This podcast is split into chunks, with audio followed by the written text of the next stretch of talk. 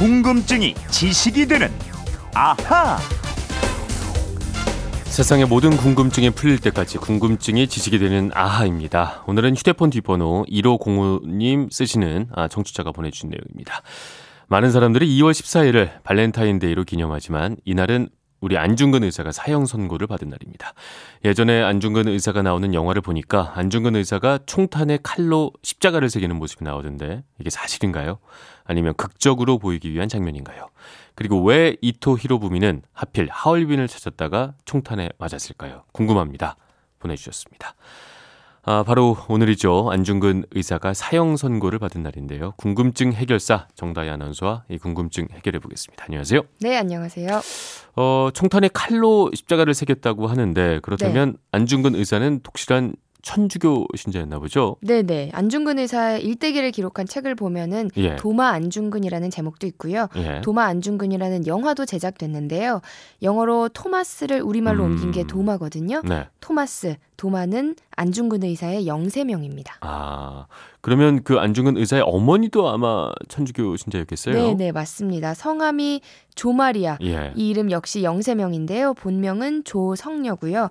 1897년에 남편의 권유로 천주교에 귀의했고요. 안중근 의사의 의거, 순국에도 많은 영향을 끼친 독립운동가입니다. 음, 천주교 신자였기 때문에 총알에 십자가를 새겼다, 뭐 그럴 수도 있을 것 같은데, 뭐 이게 정말인가요?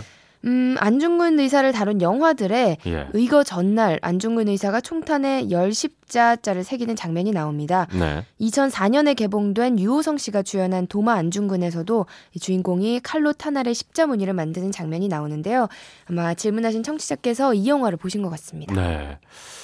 굉장히 극적이긴 한데, 그죠? 그 십자가를 새겼다고 하니까요. 그렇죠. 예. 이런 내용이 영화에 들어간 거는 뭐 순전히 상상력으로 인한 건 아니고요. 네. 관련 기사나 칼럼에 이런 내용이 쓰인 적도 있기 때문인데 무엇보다 유동화라는 안중근 의사가 하얼빈에 갈 때 길 안내를 한 네. 18살짜리 청년이 있었는데 이 유동화의 여동생 유동선 씨가 훗날 이런 내용을 구술한 자료집을 남겼기 어, 때문입니다. 뭐라고 구술을 했나요? 이런 내용을 남겼어요.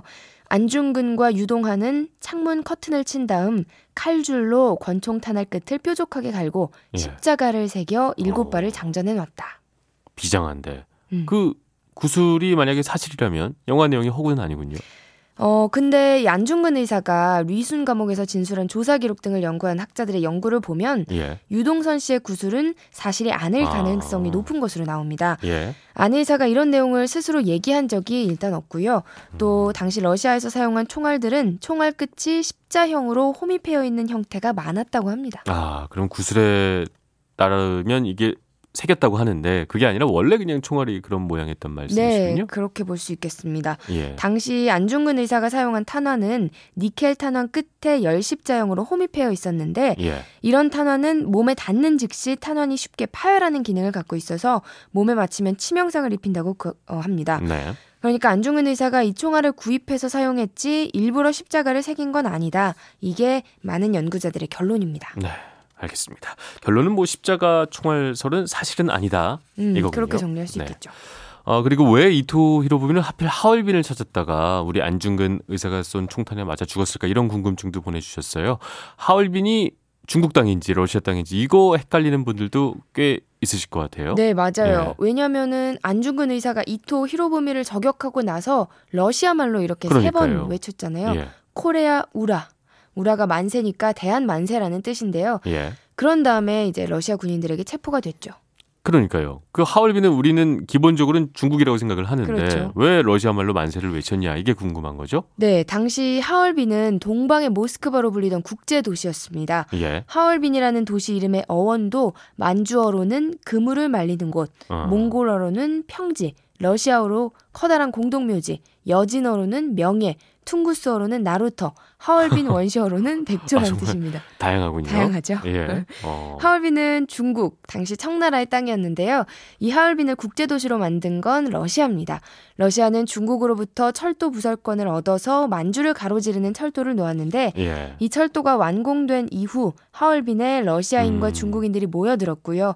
미국, 독일, 프랑스 같은 다른 나라 사람들도 많이 모여 사는 국제 도시가 된 겁니다. 네. 아니 그래도 하얼빈은 중국 땅이었는데 어떻게 계속해서 러시아 군대까지 주둔을 하고 있던 거죠? 러시아가 철도를 놓았다고 했잖아요. 예. 근데 러시아는 철도가 놓인 지역의 땅에서 행정권을 행사하고 있었습니다. 예. 자기네 영토는 아니지만 마치 자국 땅인 것처럼 군대도 주둔시키면서 그렇게 하고 있었죠. 아, 그러니까 중국이 그러니까 청나라가 아, 열강의 등살에 힘을 잃어가던 시절이어서 자기 땅을 사실상 러시아에게 빼앗겼다 이렇게 볼 수 있겠군요. 네, 그렇게 볼 수 있겠습니다. 예. 물론 러시아가 그 대가로 일본에 맞서는 중국 정부에 일부 도움을 주기도 했지만 예. 자기 입속을 철저하게 챙겼고 음. 하얼빈을 개발해서 자기네 도시처럼 키우고 이용한 겁니다. 네, 이해가 됩니다. 그런데 일본의 이토 히로부미 왜 하얼빈을 찾았을까요? 이렇게 보니까 네. 굳이 갈 일이 있었을까 싶기도 한데. 어, 이토 예. 히로부미는 오랫동안 조선과 청나라를 점령하겠다는 야욕을 품고 있었는데요. 그렇죠. 호시탐탐 대륙에 진출할 기회를 노리고 있다가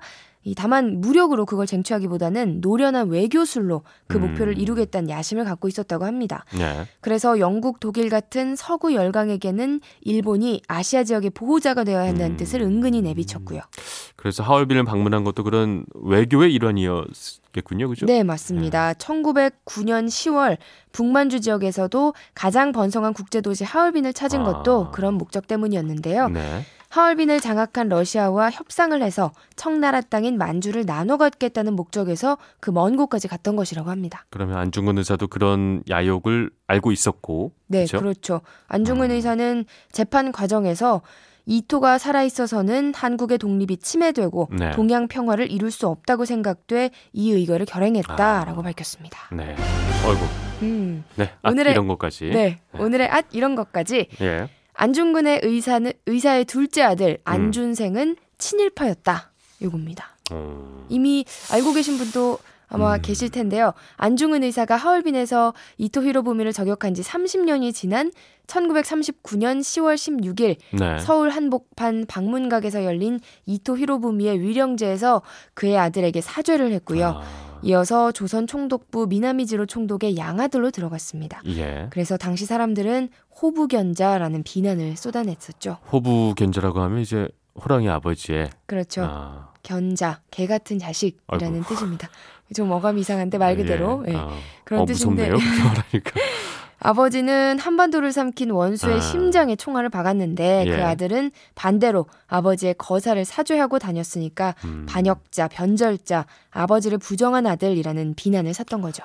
아, 물론 뭐 비난받아 마땅한 처신이긴 합니다만은 하지만 또 한편으로는 그 거사 후에 남은 가족의 삶은 어땠을까? 음. 요것도 한 번쯤은 생각해 볼 수도 있겠다. 그죠? 네, 네 그렇죠. 이해가 좀 마음이 아프네요. 근데 어쨌든 아버지가 안중근 의사인데 말이죠. 아들은 아들은 그렇죠. 그런 친일파가 됐다고 하니까요.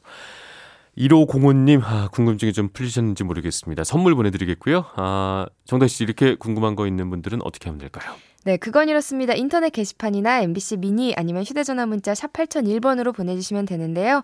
문자 보내실 때 미니는 무료지만 휴대전화는 짧은 건 50원, 긴건 네. 100원의 이용료가 있습니다. 네, 궁금증이 지식이 되는 아하 정다희 아나운서였습니다. 감사합니다. 고맙습니다.